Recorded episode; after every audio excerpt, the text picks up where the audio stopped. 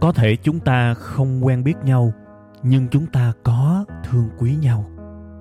Cũng có thể chúng ta chưa bao giờ chung vui với nhau, nhưng chắc chắn hễ buồn, hễ cô đơn thì chúng ta lại có mặt cùng nhau. Thế thì cái mối quan hệ này, chúng ta nên gọi nhau là cái gì ha? Tôi xin mạn phép được gọi mối quan hệ này là tri kỷ cảm xúc. Một tình tri kỷ đặc biệt với kết nối duy nhất là cảm xúc.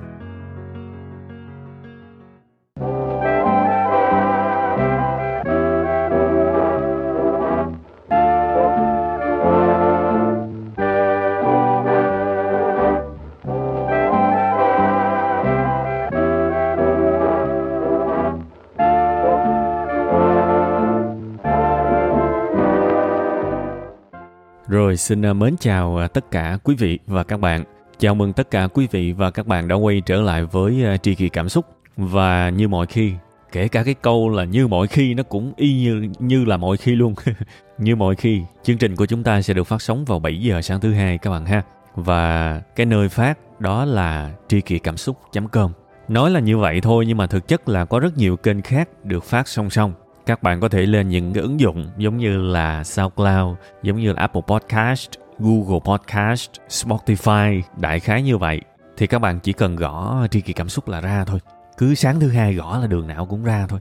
Kể cả tôi nhắc luôn, ở trên cái trang Apple Podcast nó bị một cái lỗi tương đối phổ biến là những cái tập mới nó sẽ không tự hiển thị rất nhiều bạn bị Thế thì các bạn nên chủ động gõ luôn cái từ khóa tri kỳ cảm xúc trên đó và vào cái kênh trên cái nền tảng đó đó thì các bạn sẽ thấy tập mới vào sáng thứ hai ha. Còn đối với à, các bạn muốn xem một cái phiên bản video cho nó màu sắc hơn thì uh, tối thứ ba trên kênh YouTube của web 5 ngày thì tụi tôi sẽ lên cái bản đó. Ha nó chậm hơn một bữa tại vì cũng cần thời gian để mà làm hình ha. Tuần mới thì à, tôi muốn chúc tất cả quý vị và các bạn sẽ có một tuần mới đúng nghĩa mới luôn có nghĩa là cuộc đời của chúng ta đôi khi nó bị nhàm chán đôi khi nó cứ lặp đi lặp lại thế thì chúng ta thêm vào đó những hoạt động mới, những suy nghĩ mới, những cuốn sách mới, những người bạn mới, những cảm xúc mới. Nên là tôi chúc các bạn có một tuần mới, sẽ có cái điều mới, ha. Hy vọng chúng ta sẽ cùng trải qua những cái điều tuyệt vời đó. Bữa nay thì à, tôi sẽ mang đến cho các bạn một cái vị nó cũng khá mới, nó cũng hơi lạ lạ. Lạ tại vì khi các bạn đọc cái à, tiêu đề của cái bài này có thể các bạn sẽ thấy nó rất mâu thuẫn tự cái tiêu đề nó tán nó luôn. Cái tiêu đề tự nó phủ nhận nó luôn. Bảo là bí mật của thành công, bí mật của chiến thắng. Đó là cố gắng chưa chắc thành công. Nghe kỳ cục gì đâu. Trong khi đó, từ xưa tới giờ mọi người nghe một cái câu nó thuận tai không à? Đó là gì? Cố gắng thì sẽ thành công, đúng không? Thế thì cái bài này lại bảo là muốn chiến thắng thì phải biết cái bí mật này. Đó là cố gắng cũng chưa chắc thành công đâu, men. Nghe kỳ lắm đương nhiên chỗ này tôi cũng nói luôn là tôi không có phủ nhận cái sự quan trọng của cố gắng. Quan trọng không? Quan trọng chứ. Bây giờ có một cái ý tưởng cao siêu vời vợi, một cái lý tưởng dữ dội mà không có sự cố gắng thì cũng bung bét. Nhưng chỉ đơn thuần cố gắng thì nó cũng hên xui, và nhiều khi nó xui nhiều hơn hơn bây giờ tôi sẽ giải thích cho các bạn. Thí dụ giờ, bạn đứng ở cái bờ sông bên này, và nhiệm vụ của bạn là bơi qua cái bờ sông bên kia, và buồn thay là bạn không có biết bơi.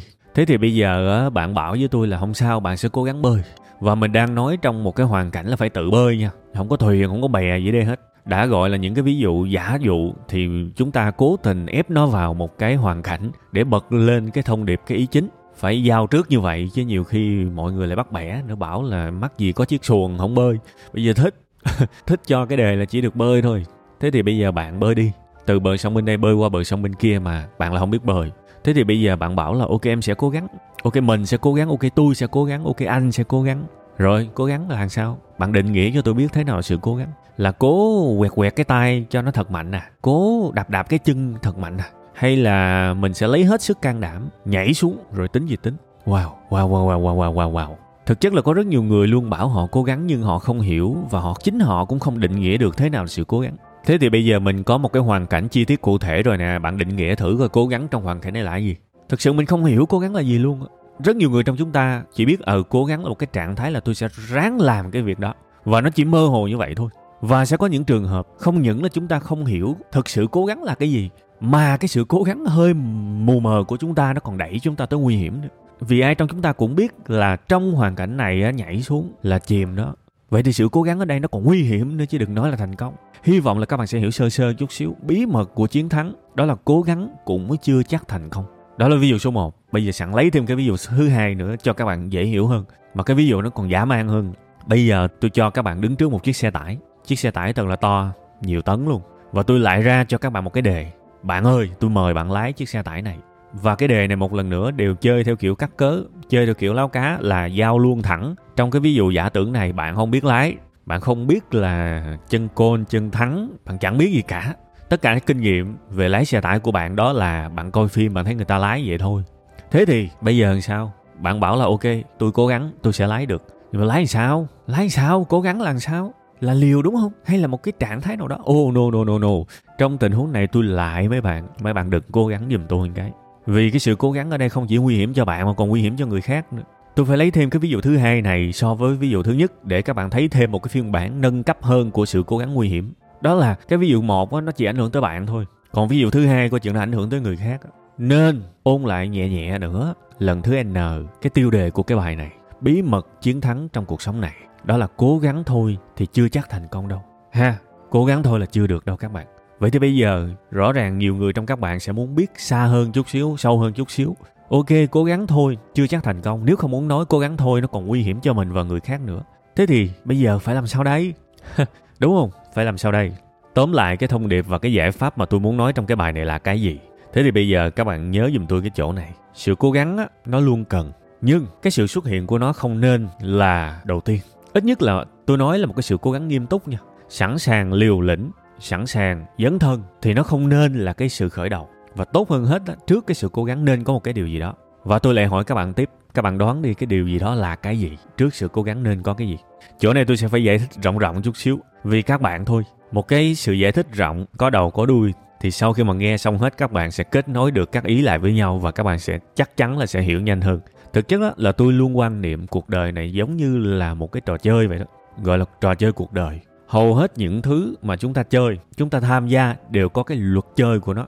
Và nếu mà chúng ta chơi đúng, chơi thành thạo dựa trên cái luật đó, chúng ta chơi giỏi. Và khi chúng ta không biết chơi thì chúng ta sẽ chơi dở.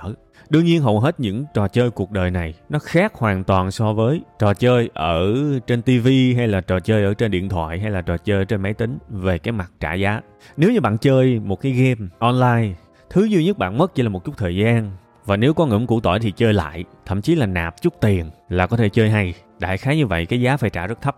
Nhưng với những trò chơi cuộc đời này, một khi mà chơi không giỏi, chơi không hay, chúng ta sẽ trả giá bằng thất bại, bằng cảm xúc tiêu cực, thậm chí là bằng thanh xuân, bằng sức khỏe và còn nhiều thứ nghiêm trọng hơn nữa. Và những cái người trả giá nặng nhất trong cái trò chơi cuộc sống này kể cả đó là trò chơi kinh doanh, trò chơi thể thao, trò chơi tình cảm, mọi thứ những người trả giá nặng nhất trong những cái thất bại đó là những người chỉ biết cố gắng thôi. Ngoài ra, họ không biết cái gì khác nữa. Vậy thì làm ơn nhớ giùm tôi. Đây là cái phần quan trọng nè. Nếu mình quan niệm cuộc đời này á, là một cuộc chơi á, thế thì bên cạnh sự cố gắng trước đó bạn phải biết cách chơi. Phải biết cách chơi trước, rồi mới cố gắng.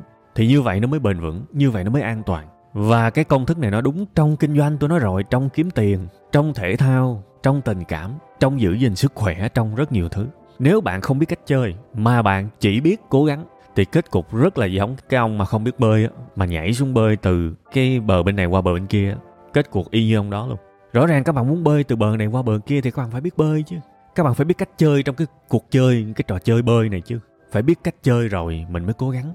Thì như vậy nó ok hơn. Ở đây là chúng ta cần cả hai thì chúng ta mới thành công được chứ có một trong hai thực ra nó cũng không là gì cả. Bây giờ ví dụ bạn biết cách chơi mà bạn không có sự cố gắng thì bạn cũng thất bại. Bạn cũng thất bại à. Và nếu bạn chỉ có sự cố gắng mà bạn không biết cách thì bạn rơi vào nguy hiểm. Nên bạn cần cả hai. Bạn tưởng tượng bây giờ, bạn chưa có biết chạy bộ gì cả. Bạn chưa có biết chạy tư thế như thế nào. Hít thở như sao?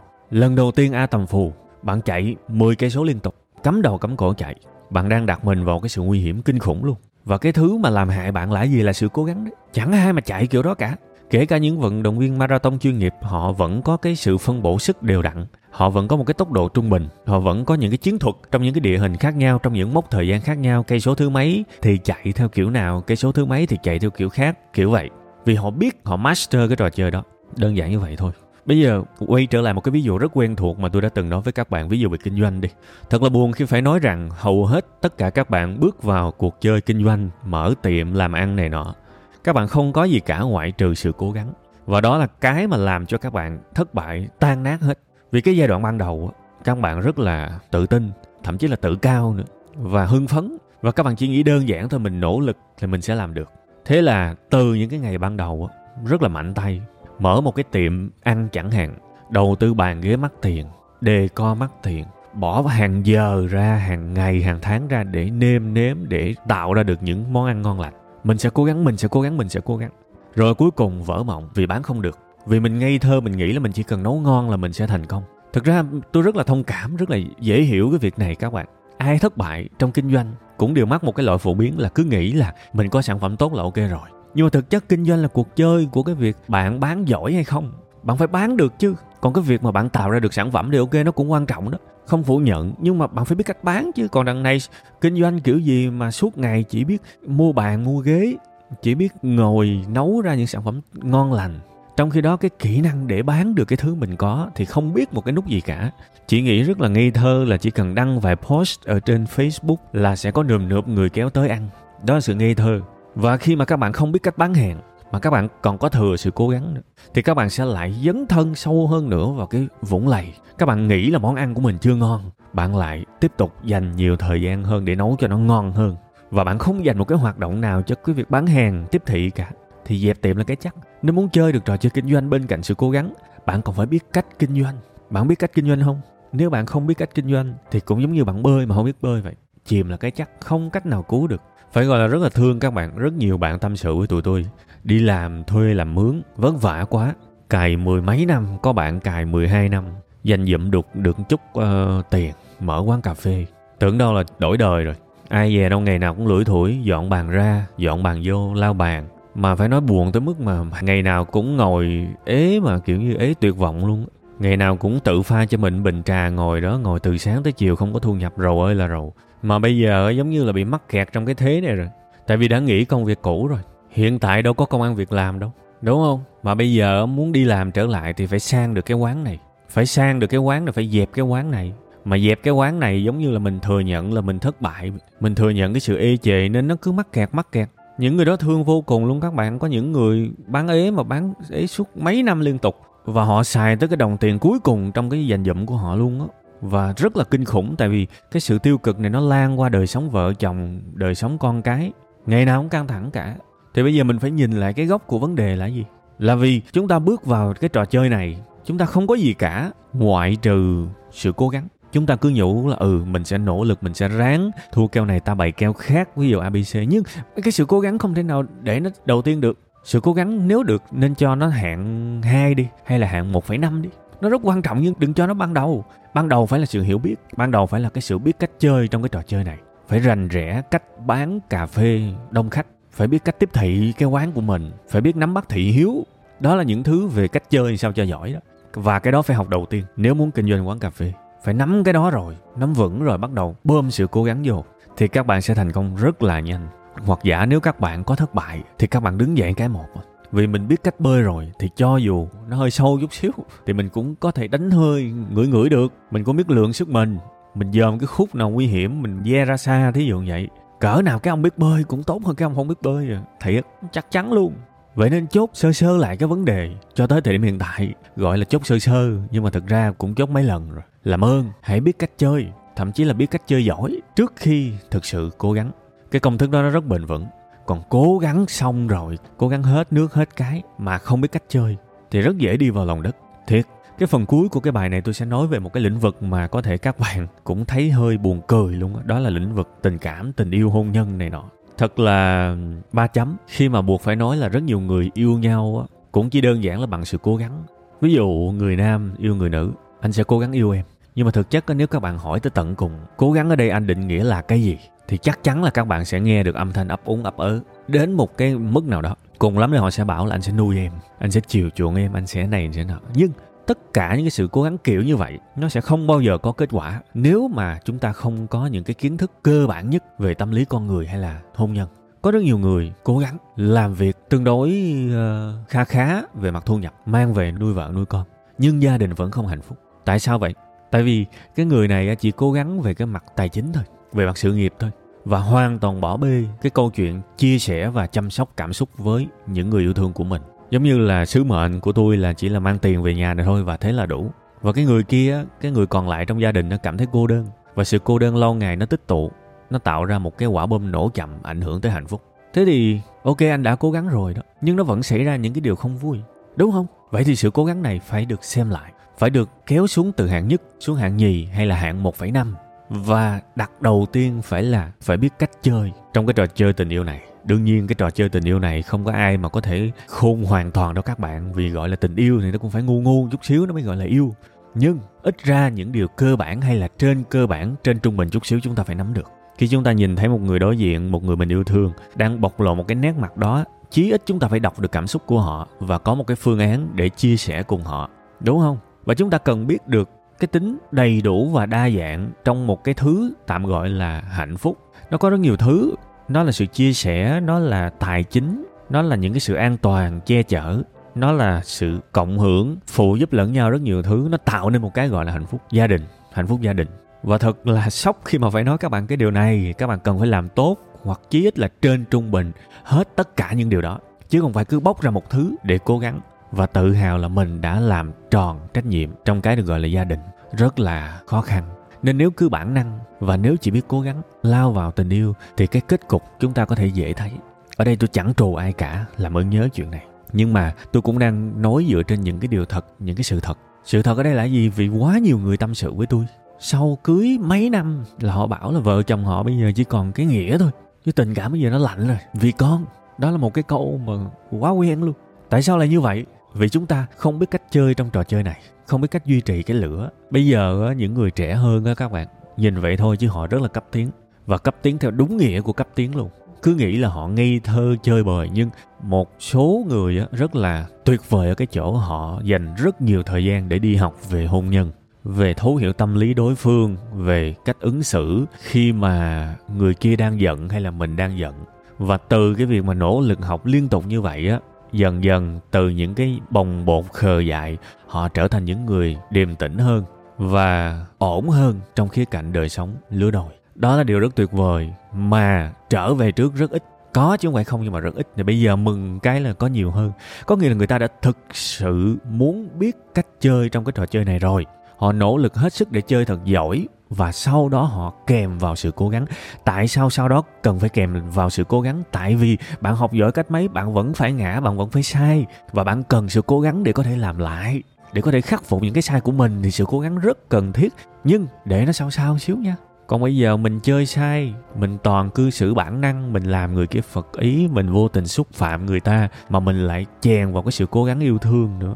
Thì nó tạo nên một cái sự mâu thuẫn, cái sự hỗn độn. Thật sự luôn á không phải lúc nào chúng ta cũng để lý trí choáng ngợp cái đầu của mình, nhưng trong mọi chuyện chúng ta làm thì cũng phải có một chút tri thức, một chút lý trí trong đó. Chứ không thể nào để trăm phần trăm trái tim nó làm ăn, nó kiểm soát được. Chúng ta đôi khi chúng ta ca ngợi trái tim quá đáng, nhưng thực chất trái tim nó cũng có những cái mặt hạn chế của nó. Trái tim nó sẽ rất nguy hiểm nếu nó biết nó là bá chủ. Và trong một cái cuộc chơi mà chỉ có trái tim mà không có khối óc, thì thằng trái tim coi chừng nó gây hại cho mình. Thế thì thôi, cái bài này tôi xin dừng lại tại đây ha hy vọng là sẽ mang đến cho các bạn một cái góc nhìn mới trong cái việc làm sao để thành công, làm sao để làm được một cái điều gì đó tốt đẹp trong cuộc sống này. Thì dĩ nhiên là có nhiều cách nhưng mà đơn giản nhất là nhớ giùm tôi cái.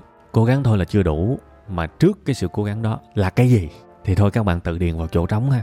Lâu lâu cho các bạn tự ôn, tự uh, recall, tự nhớ là những cái điều mà tôi nói. Thì nó sẽ làm các bạn nhớ lâu hơn.